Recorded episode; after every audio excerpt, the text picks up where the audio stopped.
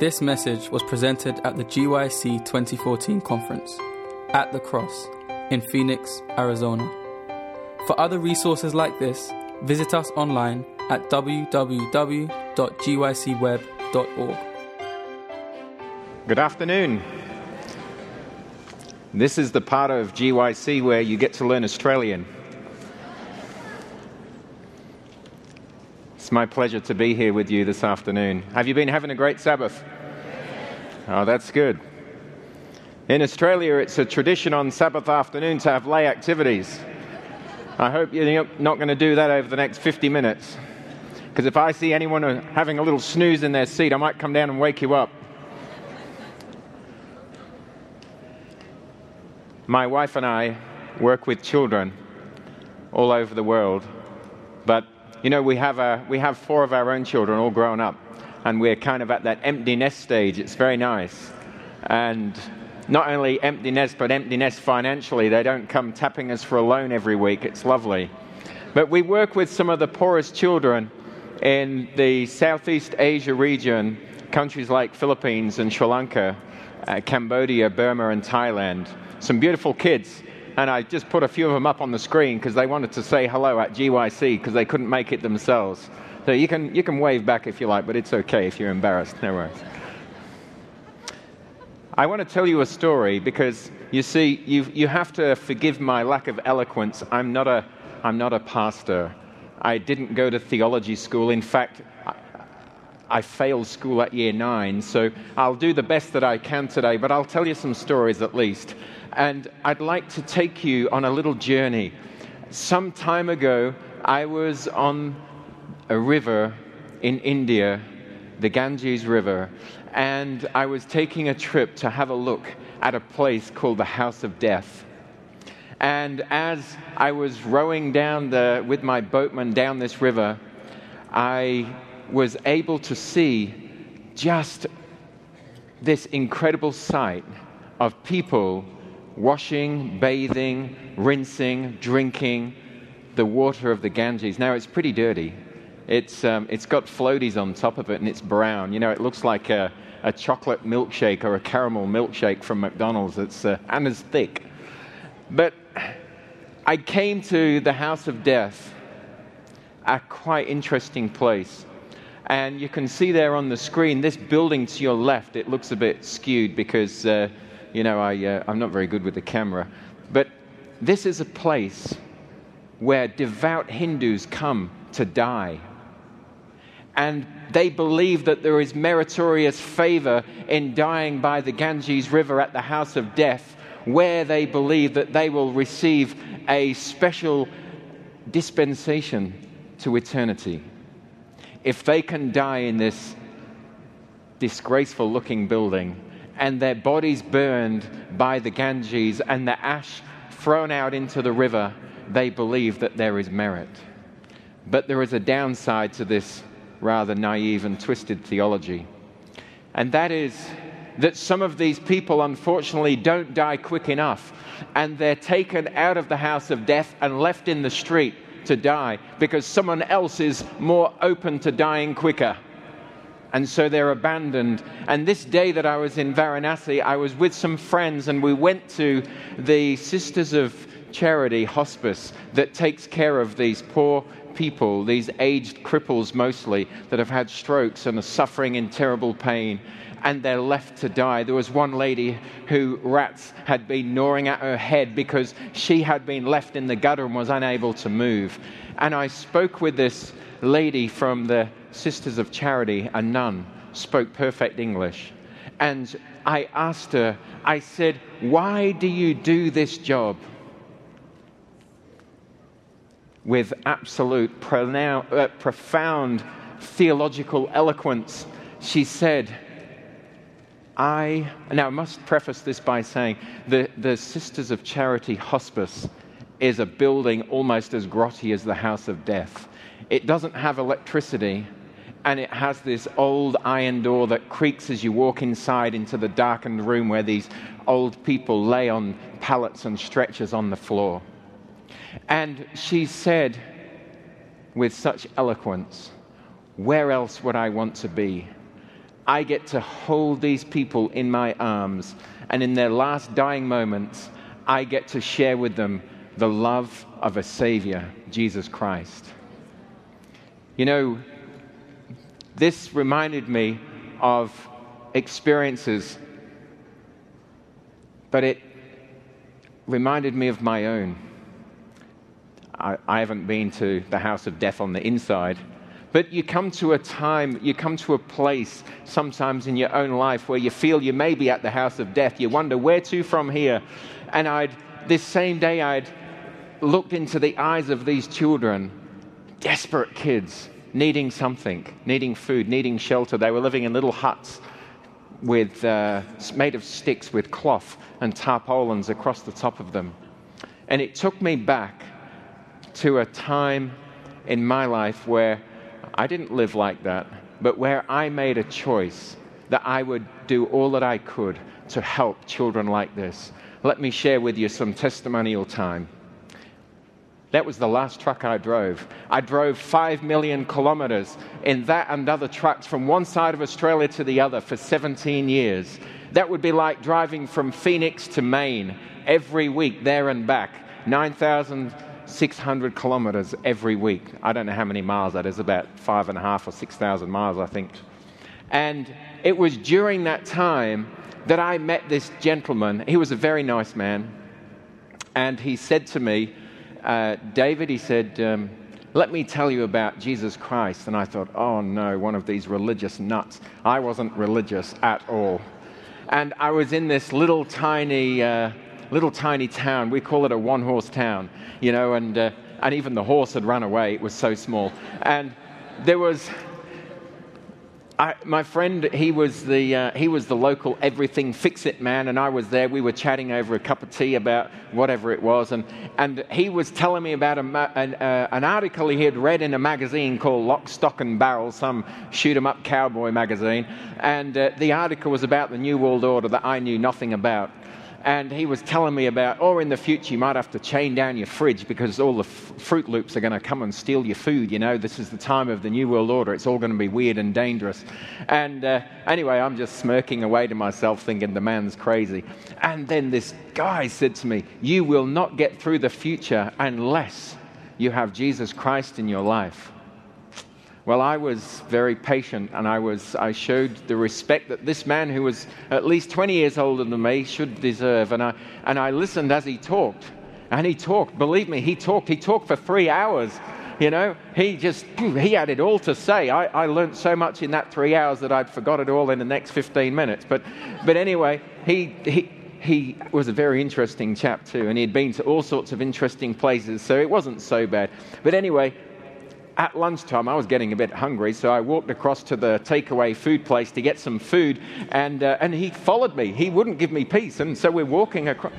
And I got my normal lunch, which was probably, I can't remember, but it would have been at least one hamburger or a sausage roll or something like that, and some Coke and an ice cream and a chocolate bar. And, and, uh, and then he said, he said, you don't need to worry about all that stuff in the future in the New World Order because you're not going to live long enough. And he starts pointing out what's on my plate. And then he, he gives me this health message, you know. I was very thankful for that man because, you know, about 15 minutes after I left that little one horse town, I was driving in my truck and I felt this incredible conviction. I thought, what he had in his life, I needed in my own. You know, uh, it was really, it, it was so simple. This man, you know, he had a lot to say, but he had a lot of interesting things, and he talked about Jesus, and it all sort of made sense. So I, I drove into Perth, a remaining um, six or eight hour journey, and anyway, I, I got to, I got to the, uh, to the office at the freight uh, dispatch yard, and, and I said there to the, to the secretary, I said, Oh, here's my. Uh, you know, here's my manifest with all my paperwork. And oh, by the way, I actually, I'd known her for a couple of years, so I said, oh, by the way, I've just become a Christian. I said, I'm going to be one of those Seventh day Adventists. And she said, Oh, I'm one too. You know what? The first thing that I thought of was not, hey, cool, we're both Seventh day Adventists. Why didn't you tell me two years ago what he told me yesterday? You know, let me just, this isn't, don't worry, this isn't, a, uh, this isn't an appeal, it's a challenge. You go out of here and tell the first three people that you know that you're friends with who you are and what you believe and why you believe it and why you think Jesus is coming soon. Because she didn't. And I've thought about that many times when the opportunity comes for you to share Jesus Christ and you zip and sit in silence. Don't hold back. There's crazy truck drivers like me out there that need to hear. And so she said to me, Would you like to go to a youth rally tomorrow? Well, I said, Yeah, sure. I guess it's Saturday, I won't be working. So uh, she says, I'll meet you at the truck stop. I'll pick you up. We'll go together. And in the morning, uh, I, I, I put on my best clothes, which was a pair of old blue shorts and a blue singlet. You know, not this $30 suit I picked up in a cheap market in Cambodia. And uh, I hate these things, I tell you what. Anyway, and she comes in this old, clapped out, rusty Mazda 626, and she's got her two sons in the back covered in pimples and spots from too much pizza. And I think to myself, I'm not going to this youth rally because look at the car, it's not going to win anything. And look at the youth I've got to hang around with. I didn't know what a youth rally was, you see. And, uh, and so we, we I, then I think, no, well, I did promise, so I, am going. And so off we go, and uh, we arrive at this park in the middle of, in the, middle of the mountains. And, uh, and I discovered that a youth rally is a religious congregation and there's a preacher. And uh, I'd asked her when we pulled up in the car park, where's all the fancy cars and all the hot rods, you know? Anyway, I was learning, but it was okay. Now, there's another thing that happened as well. I had a problem and, and that was because I, would just become a Seventh day Adventist. And I just told you earlier, you know, I used to drive a lot of miles every week. Well, you've just taken one seventh of my working week away, God. You need to provide a way out for me because I can't physically do that many miles in that short a time. And I needed to be able to work on the Sabbath. I had a lot of financial commitments. These trucks don't come cheap. And I was up to here in debt. I needed this work. So I prayed for two days as I drove along. I did other things as well. Let me show you. Shouldn't, don't, don't tell anyone about this. But anyway, I learned to read while I was driving. I used to read comics. Anyway, it's all right. Straight roads in Australia. It's all right. And um, honestly, I only ever ran two people off the road, and it wasn't my fault. and, and so I started reading a Bible instead of reading comics. And, um, and I, was, I was reading, and I got to this place about Joseph, and he meets his brothers. I'm crying. I'm, I'm, I'm reaching for a tissue in my, you know, as I'm driving along. This is an amazing story. And I'm reading, I'm, I didn't know where yet to start, so I started at Genesis. When I got to the dispatch office on the other side of the country a, a day and a half later, and uh, I went in the office. I'd been worrying about this. I'd been praying about this for two weeks. I was wondering what this man was going to. He was like the owner, boss person that makes sure that you, uh, you know, you uh, keep your truck moving because his freight needs to get there fast. And so I went in the office and, he, and uh, I said, I need to talk. And he sort of looked over his glasses and he gave me that look as if to say, You didn't crash the truck, did you? And, and I said, I said um, look, I've become a Christian. I, it all sort of fell out wrong. I've been rehearsing this for two days, you know. And, it, and I just said, I've become one of those Seventh day Adventists and I've got to stop working when the sun sets on Friday because it's my new religion. And he, he took off his glasses and he turned around to face me and he said, David, he said, You need some religion in your life. You can have Saturday and Sunday if you want it. And you know what? I was so thankful you know, I didn't even check the speed limit as I was driving down the freeway. I was on cloud nine as I was going home. And, um, and, and that's where my Christian experience really began. Having read the Bible, and I, someone gave me another book as well, Patriarchs and Prophets. I'd never heard of such things, and, and, um, and it was a good book too. And I learnt to read that while I was driving. I got the big print version, and um, and I didn't know it was a series, so I, I, got the whole series and I read it, and it was so good. I read it again, it was great. And uh, anyway, and I thought, there's other people that must be like me that want to hear this good news. Let me go and find them. So this was the pre-Google days, you know. So I got I got the phone book out, and uh, and I, I wanted to find the busiest place in my home city, which is Melbourne, the best place to be in Australia, and. It was the number 96 tram stop in Bourke Street Mall in the city centre. So I decided that's where I'm going on Saturday afternoon. My mates can go lay activities, but I'm going to talk to a few folk. So I'd walk up to the tram stop, and I'd, before anyone could say no, I'd say, G'day, how you going? You know, that's how we do it in Australia. G'day, how you doing? And I'd shake their hand, I'd say, I'm Dave, and I want to share with you about Jesus Christ. And before they could say no, I'd say, wait a minute, wait a minute, you've got to hear this first, and then you can say no. And I'd tell them a little bit, not much, just simple stuff, you know. And, uh, and I'd say, and I've got something for you to read. You can read, can't you? And they'd say, yeah, sure. And they'd take it and I'd say, thank you. Now you're going to remember what I told you. Yeah, I'm going to remember. And I'd, I'd, walk down the tram stop a bit further. By the time I got to the end, all rushing to get on the tram because they didn't want to talk to me anymore. And I'd get back to the first person. I'd say, did you forget? No, no, we remembered. Anyway, where'd you start? You've got to start where the people are, right?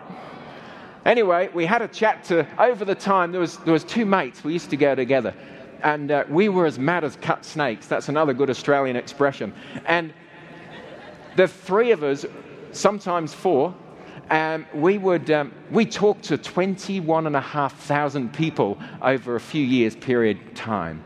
It was a great experience. We got very professional at this. What we used to do, we used to take a little table and put a few other things on there as well, and then we'd, we'd do rent a crowd. I'd get them to stand around the other side of the table and ask pretend questions, and that would draw a crowd, and then they'd would sort of, you know, anyway. And, um, but there was still, I felt, let me be honest with you, let me be frank with you, I still felt there was something incredibly good about what we were doing, but I was missing something very, very important. There was to me what appeared to be a holistic part of the gospel message, what I call the, uh, the hands and feet, the dirt under the fingernails, the doing, you know, the bit where I feel more comfortable when I don't have to wear a coat and I can roll my sleeves up, you know, and, and get in and do stuff. I'm, I'm a, you know, truck driver, farming background. I like to do stuff with my hands and, uh, and I wanted to do something, I, you know, not just preaching, talking all the time, you know. And so, uh, so let, me, let me take you on a little bit of a journey. Is that all right? I'll tell you a few more stories. Okay. This is where you need to listen because now we've, we've had the fun bit. This is now the serious bit. Let me tell you, there are 12 million children enslaved against their will today, this day while we're here in Phoenix. Many of them are forced into prostitution. This is real. This is how it is. And this is today. Children are not for sale, but it happens. And as a Christian, as a father, and as someone I know who has seen these children and worked with them for so long, I can tell you when you look into the eyes of a child that is held in bondage and they appeal to you even if they cannot speak their language, their eyes will appeal to you, and you turn away and say no and do nothing. You have missed the most momentous opportunity of your life to share the gospel message as a living testimony to this child. We have to do something. We cannot just look and look away. What would Jesus do? Let's have a look in the Bible. Learn to do good. Are we still learning? I'm glad there's three honest people here. Seek justice, help the oppressed, defend the cause of the orphan, and fight for the rights of the widow. Did you know this afternoon when you came to the plenary session that you'll be seeking, helping, defending, and fighting? There was a time in England, which is my birth country, where there was a great man, William Wilberforce. You may have seen the, the great movie, Amazing Grace, came out a few years ago. William Wilberforce was a great statesman, as it were, a great man that stood up for the rights of people, and he, and along with his friends, they began a process which took many years 17 years to help to free slaves and abolish on the other side of the Atlantic the disgraceful trade of slavery. Finally, it came about. He was a man that stood up in the face of political correctness and said, This is wrong. The Bible today speaks volumes. It tells us what pure religion is. It tells us about emancipation. It tells us about freedom and what it means to bring freedom to others. Pure and lasting religion in the sight of God our Father means that we must care for orphans and widows in their troubles and refuse to let the world corrupt us. Now, I'm going to read that backwards. If you are being corrupted by the world, it is because you're not caring for the orphans and widows and you don't have pure religion that the Father likes. Do you like it that way? Because that's how it really is freedom. It does come with a price. Look at this freedom. This is freedom on the face of a child that was suffering the indignity of slavery.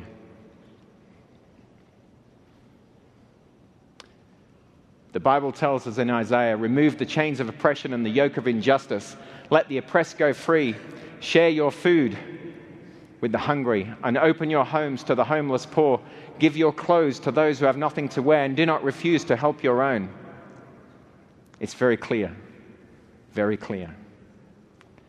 There could be no argument, there could be no misunderstanding of what Isaiah is saying to us. There's a certain desire for justice Jesus shared it and he showed it. We can do it. We need a new William Wilberforce in our century. Two centuries ago, he stood up. Where is the, where is the, uh, the new man that's going to stand up? This lady had had 15 children. When I met her, her oldest was 14 years old she was this pregnant with her second. Her first was on her arm. 15 children, 10 had died. 10 deaths in one family. Why? Extreme poverty. This is one of our sisters. She is an Adventist sister, one of our own, same faith, in another country. This is her home. Check out the cooking pot that's where she cooks. That's her bed. The two children close to our, our own. The others are just kind of strafes and ways that came in for the photograph. And she lives in destitution and she lives in poverty. Her children were malnourished.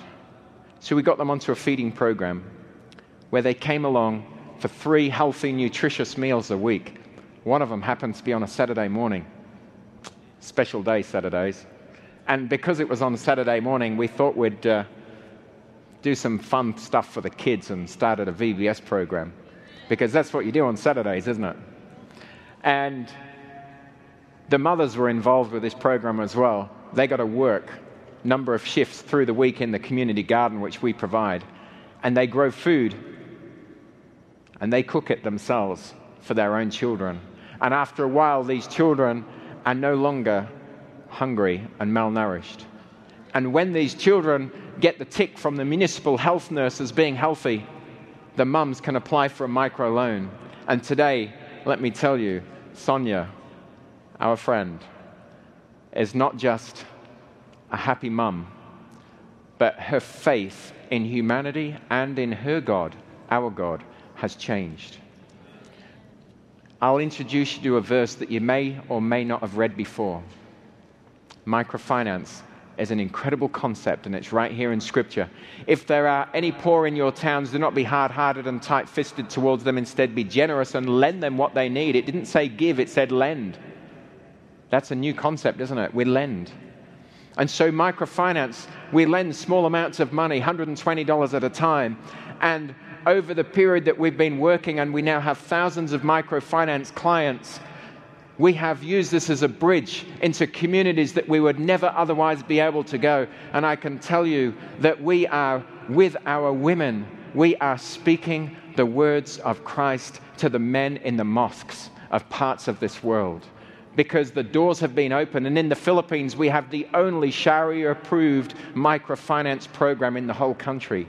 And we are brought with welcomed open arms to work in impoverished communities where Islam is the status quo in religion. Jesus will find ways for us to work, to share his word, if it is our will to work with him in partnership. Also, in these communities, we, we see them that are ravished by typhoons, and many of you would have remembered only a year ago the super typhoon that hit the Philippines. When your house is made of sticks and straw, a typhoon will rip it to pieces. Hurricanes, typhoons, cyclones, they're just so destructive. And we found there, we have this beautiful, um, this beautiful mother. Her name is Anna. And Anna, a Muslim lady, was struggling to cross the river with her little child to get to safety. Her house was demolished. She lost everything. The river just took the whole lot away, and she was left destitute, hardly even with the clothes on her back, and certainly none for a child. In an instant, her life was just, and all her possessions was just flushed away. She came desperate for help. We started a program. Our staff went out and did baseline surveys and discovered the needs in the community. People needed clean water. There were diseases which were endemic. They needed food. They needed shelter. They'd lost everything. We gave food. We opened our, uh, opened our school. It's like the verse, uh, opening your home to the homeless poor. We opened our schools and our homes where we have so many other children, and we squeezed these families in that had lost everything and had nothing. You know, they're funny guys. They'd even brought their dogs. We, had to accommodate their dogs too. You know, they came in the school classroom. And, uh, and they brought their cooking pots, and they, we would give them some rice, and they would cook it up. But it was okay. We were helping them. And it was at this time that many of the, the, the families in this community got together and they came to us united and said, we need help, but we want to help ourselves. What can we do with you to fix the situation so we can have housing? And so, very generous people back in my country, they raised some money and we were able to provide housing kits. And one representative from every single family came and they worked and they had to do a minimum hours of work. And for that, they would get a housing kit. It was valued at $220 and it had some lumber and some nails and a hammer and a few bits and pieces and some iron for the roof. And they could rebuild their lives again and have a place to sleep safely. And so these ladies came to work. Now, this grandma came along. She's pretty cute, hey? She has no teeth. And she, you know, a hoe, right? You know, for digging. You know what I'm talking about she can hoe a quarter acre a day. She's 64, 65 years old. And she said to me, I have just my children, my grandchildren. There is no one else to look after them. I'm fit and strong, but I have no home. You must help me. Anyway, I said, oh, Yeah, no worries. We'll get you started over here.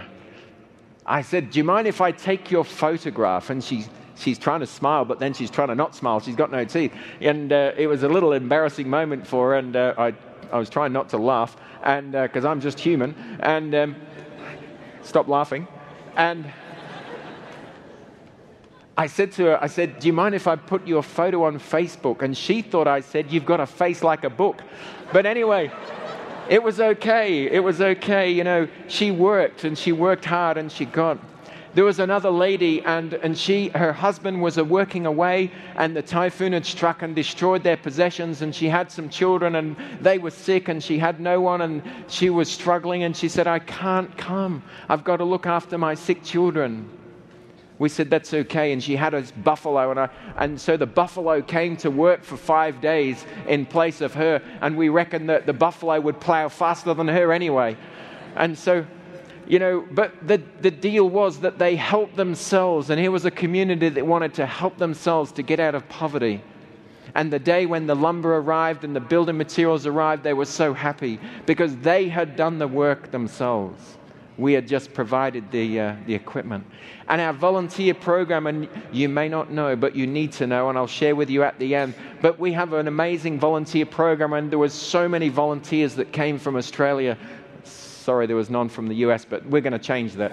And, uh, and they came over and they helped them to the, and they built with their hands the gospel of the dirt under the fingernails, doing something physical as well as just the preaching.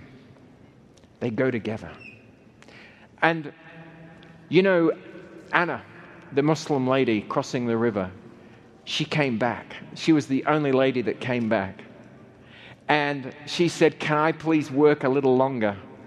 I want a house with a cement floor. And so she worked an extra week for two bags of cement. And she mixed the cement with some mud, and she's the only lady in that community today that uh, has a concrete floor. You know, uh, she has such a, um, such a desire and a hunger for truth. She no longer wears the, the hair covering, and she has found a faith, a new faith. We need you. There is a difference between needing and wanting, and I know you understand that. So let me clarify. We need you, not we want you. There is a difference. We just came the other day, my wife and I, to this beautiful uh, part of the US from Thailand. We were there with a group of 74 volunteers that had given up their school holidays to come and work amongst some of the poorest people in that part of the world. People from Burma that have fled ethnic cleansing to come across to live in refugee camps, to live in no man's land, or to sneak across the border into Thailand.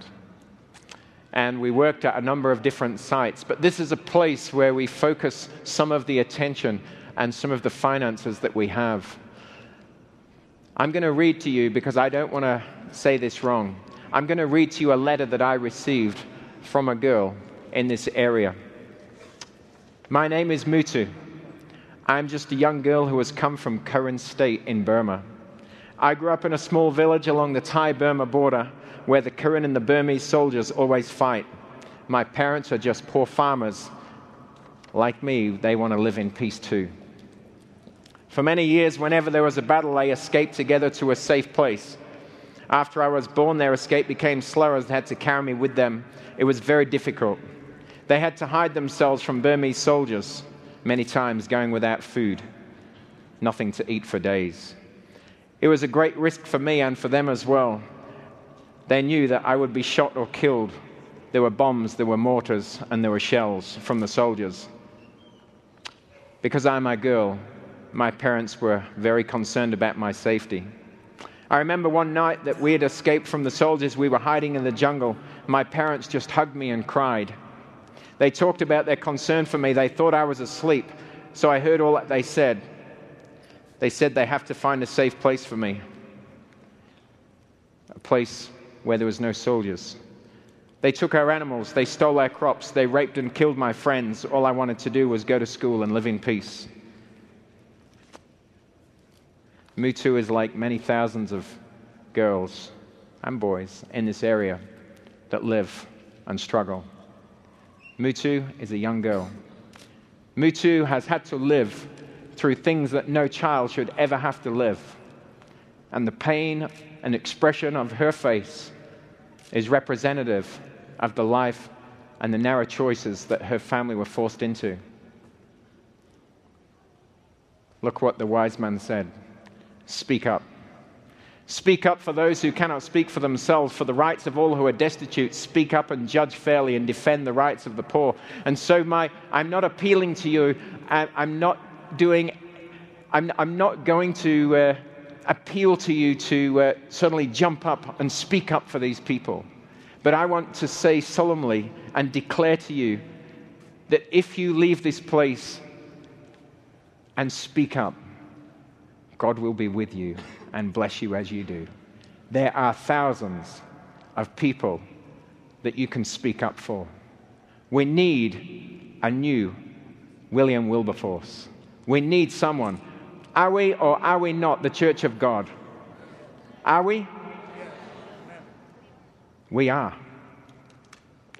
Then, as a church of God, we can do something for these people because the scripture tells us speak up. Will we speak up? This boy came.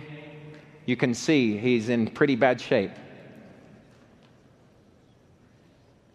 Look at this. Ellen White has to say, orphans may be ragged. Actually, before I say this, I want to tell you something else. Where I come from, she's not so popular. But where I come from, she's very popular. Amen.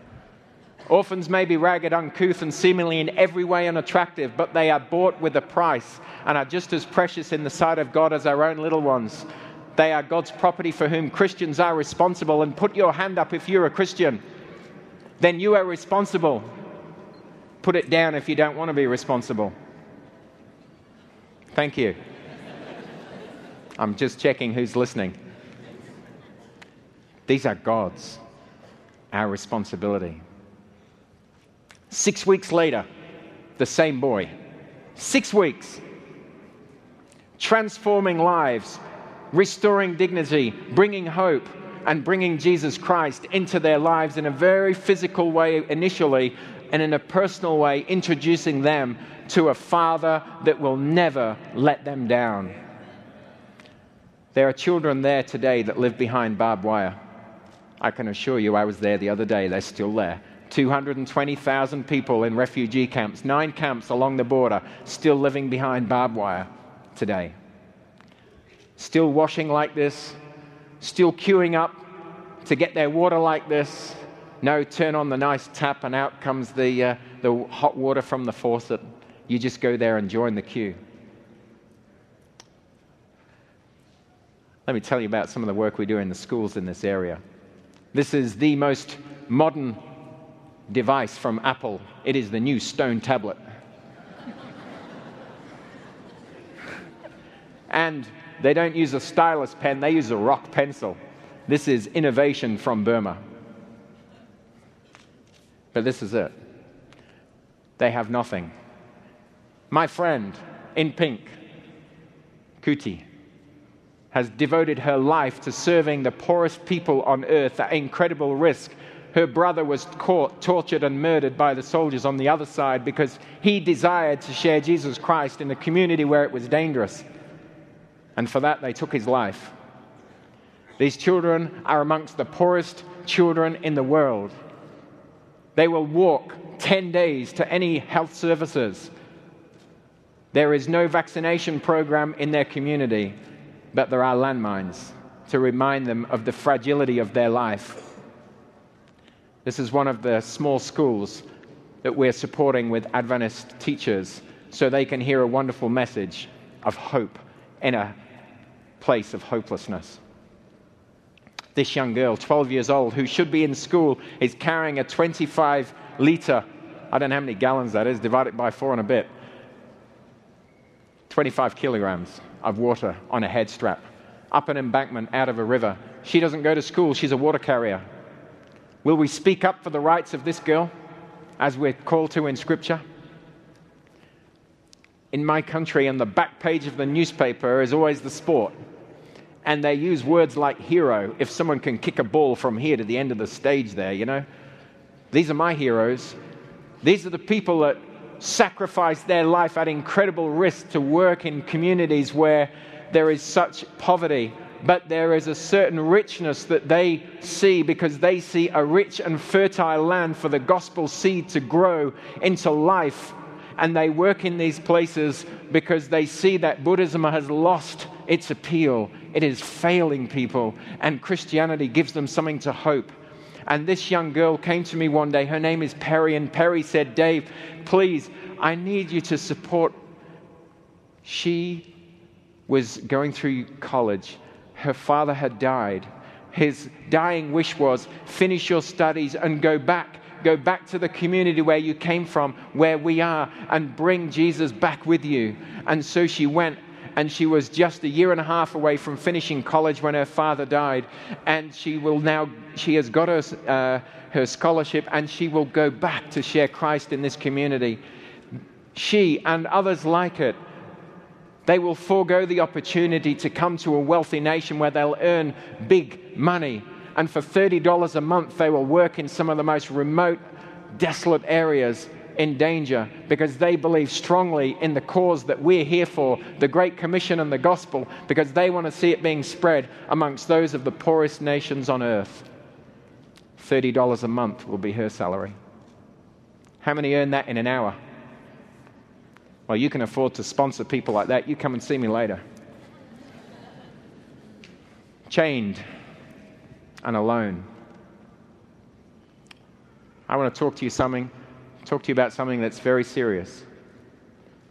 I started by telling you how many numbers of children. Just to put that in perspective, that's 300, sorry, 3,300 more children each day that are trafficked against their will.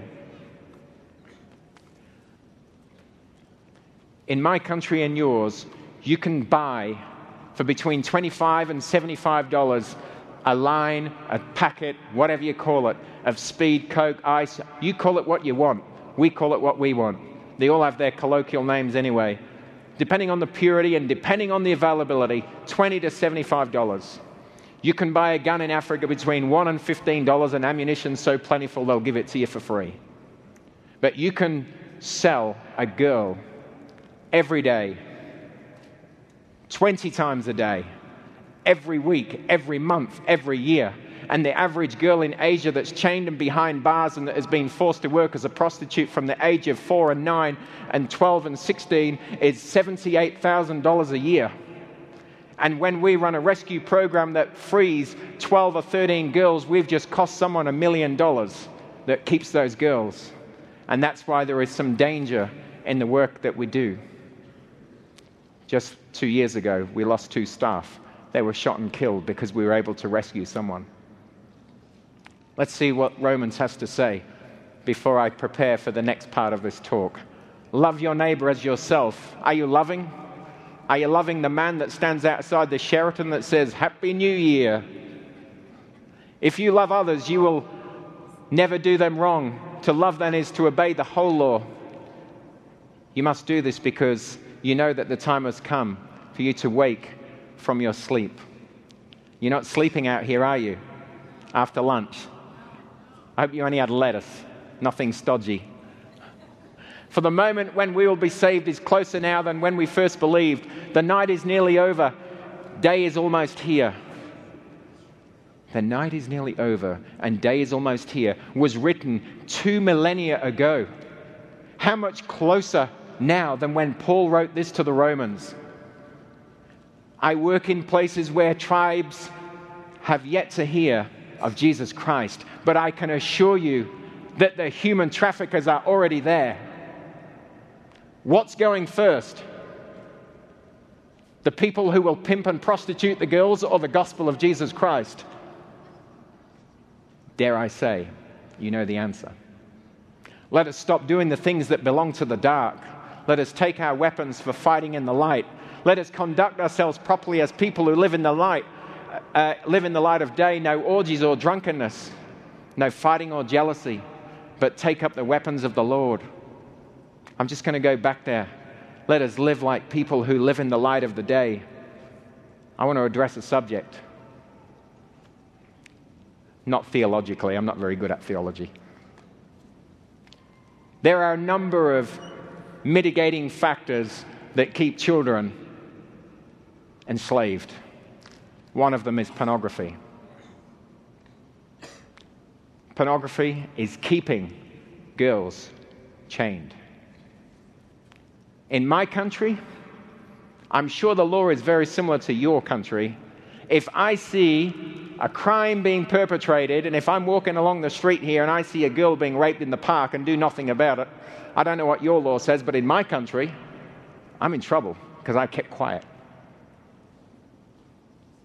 But to view online or in magazine form content that continues the brutalization and torture, degradation of life, and the ultimate death of a child who becomes a woman who smiles on cue because she knows what will happen if she doesn't, because she's faced the pain of torture before. And as one after another after another drop off and die, this is voyeuristic murder. It's not pornography. God sees, we don't need to. Let us live like it's the light of day. No orgies or drunkenness, no immorality or indecency, no fighting or jealousy, but take up the weapons of the Lord Jesus Christ. Stop paying attention to your sinful nature and satisfying its desires. A clear, holy calling. A clear message from Isaiah, a clear message from Solomon. Speak up, fight, defend Learn to do good was our first Bible verse. Who's still learning? I'm glad there's more honest people here now. This young girl, it's not the place to tell you what happened to her, but I can assure you this.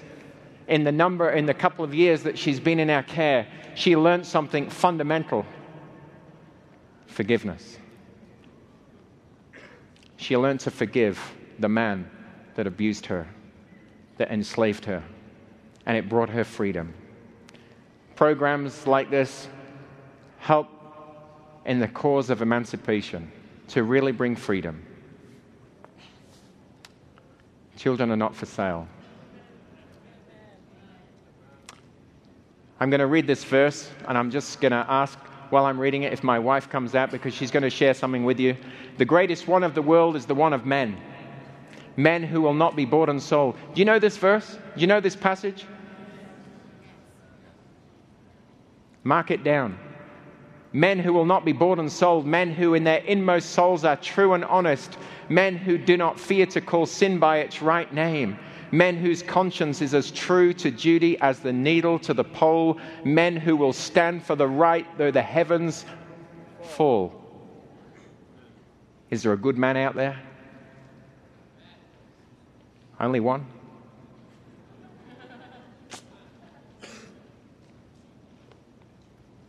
Is there a good man out there?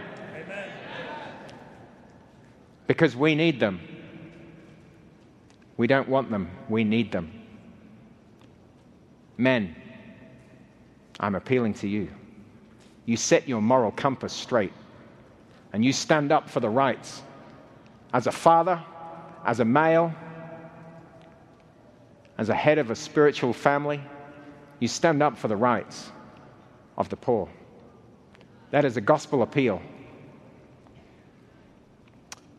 If my wife can just come out and she's going to share a testimony with us, we have a, a program in the Philippines, Blessed Home. It's where we care for many of these victims of sexual abuse and violence. And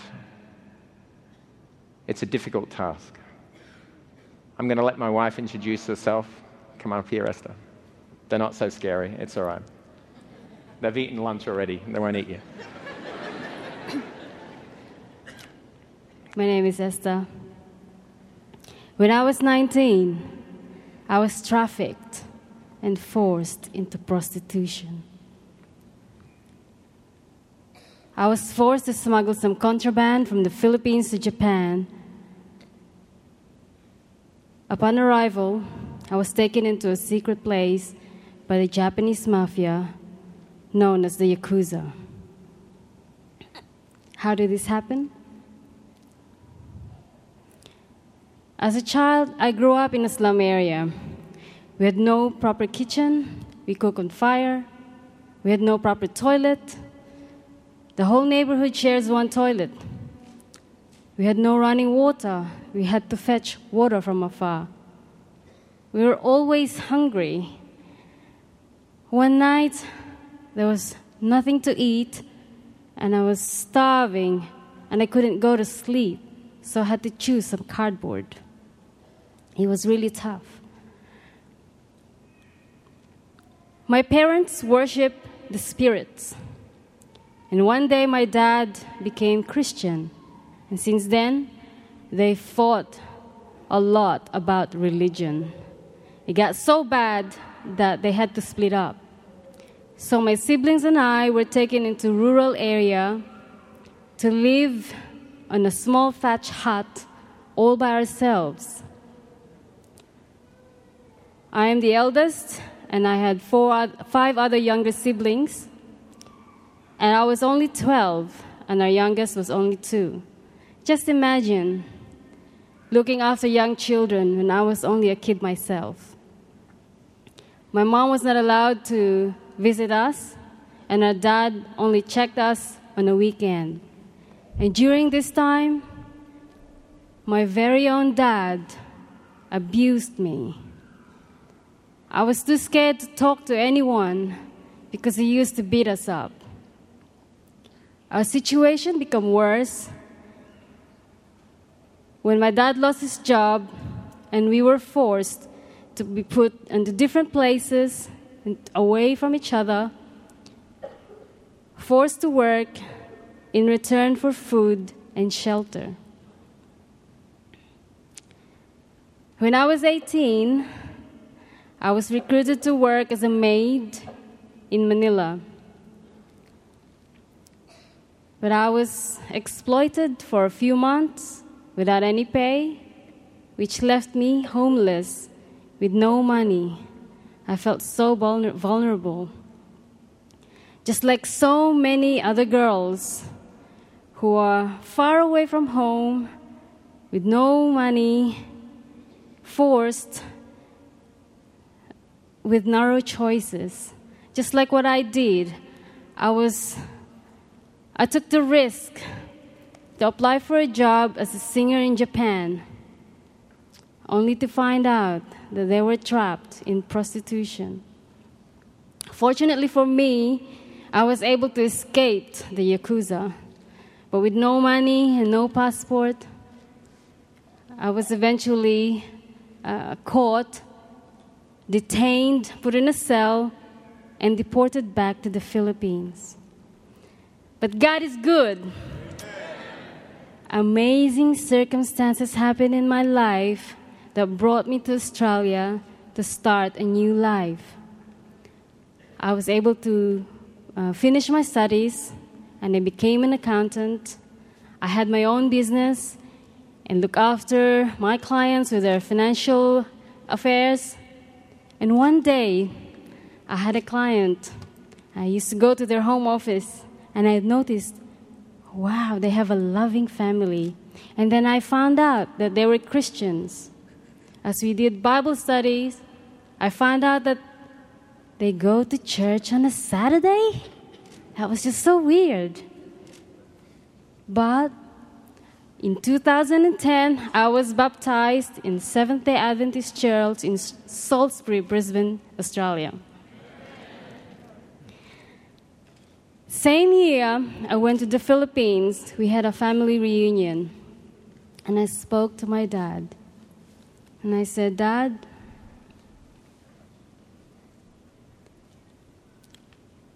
what Jesus did for me at the cross, I forgive you it was very, very difficult for me to do that without God's help. And so I dedicated my life and and and do his work, helping this ministry, and I joined my husband to help the poor children, the destitute children. So my question is being a Christian, what would you do? It's about time to put your faith into action. Thank you. The lady in yellow on the screen, she's coming. I see her down here. If we can just have that, there we go. Her name is Som. Som came to one of our medical programs she wasn't sick, and neither were her children.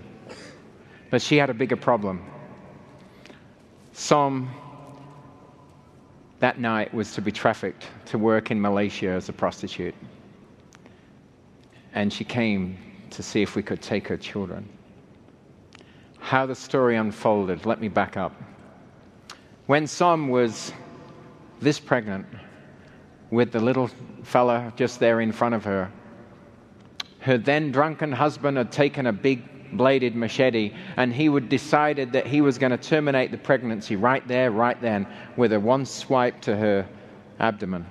She put her hand to protect the unborn child and took the force of that blade across her arm, leaving her in need of surgery and hospitalization. She had no money. Useless husband ran off. And she was left alone. She borrowed $50 at 30% interest per month. She's illiterate, never been to school, couldn't even write her name. Agreed to the terms and conditions of a loan that she had no idea of its ramifications, and within a short period of time, unable to work because of the loss of the motoring of the arm, she found herself with a debt close to $500. She had a young baby and no one and her other kids to look after. And so the one who took advantage of her and gave her the loan was the same person that had, had made her agree that if she couldn't pay the loan, the children would become his property to exploit. She had begged him, Take me, not the children. And that had brought her to our medical clinic in the suburbs or the urban slums of Phnom Penh, Cambodia, because that night she was leaving on a plane to Malaysia to work as a prostitute to pay back that debt. Reality was that she was never going to come back. She would never clear the debt, and she would die there, and we would have her children. There was a volunteer team from Australia and there was a gentleman in that team, and he had heard this story as it was interpreted. And he pulled out his wallet and he counted his money. I don't imagine what it was that he was there to buy at the end of this trip the next day. Maybe he was going to buy himself a pair of jeans and a cheap DVD. You know, they bootleg them all over there for pretty cheap. But he bought her freedom that night for $900. Good story, but it doesn't end there. $900 and she was free. It seems to me that uh, this is a very practical demonstration of uh, what was done on the cross freedom. The story doesn't end there because you see, we needed someone, we needed a staff member, and quickly. We'd just received 30 children that we needed to care for. They'd been victims of extreme poverty here was a woman that had such tenacity to help her children, had gone to extreme measures to try and make sure her children were cared for. What a moral compass she had set in the right direction. And we took her to work with us, and we took her children, and she got a small loan from us that was not with interest. And she started a small tuck shop making and creating and selling and making some profit to pay back her loan. And at the same time, she worked part time caring for some other children that we were looking after. Six weeks later, she asked this question, a question that it's possible that some of you may have never asked before in this context What must I do to be saved? What must I do to be saved? She's gone back to her community. She's gone back to share Jesus' love. What will you do? I'm just finishing up, guys. What would Jesus do? What will you do? Well, here's a few things you can do. You can join a volunteer team. You can join our mailing list. You can like us on Facebook. You can rescue a child. You can donate, or you can come tonight to booth 201 over there. Just go through the first door and turn right in the expo hall, and you'll find us. Booth 201, and come and talk to us. On our website, there's a little button. It's there. There's a screenshot. You can. It says "Welcome, people from GYC." You can have a look on our website. There's things you can do. And right here are the links. You can take your smartphone out right now and you can plug them in, and you can find us later after your session this afternoon, after the seminars. We need you. We need your help. I want to thank you for the opportunity I've been able to come and share with you a little of what's going on in our world in Asia. I would like to propose that you continue to pray for these victims and these children. And please, if you remember, pray for Esther and I in the work that we do. Thank you so much, and God bless you. This message was recorded at the GYC 2014 conference at the Cross in Phoenix, Arizona. GYC, a supporting ministry of the Seventh day Adventist Church, seeks to inspire young people to be Bible based, Christ centered, and soul winning Christians. To download or purchase other resources like this, visit us online at www.gycweb.org.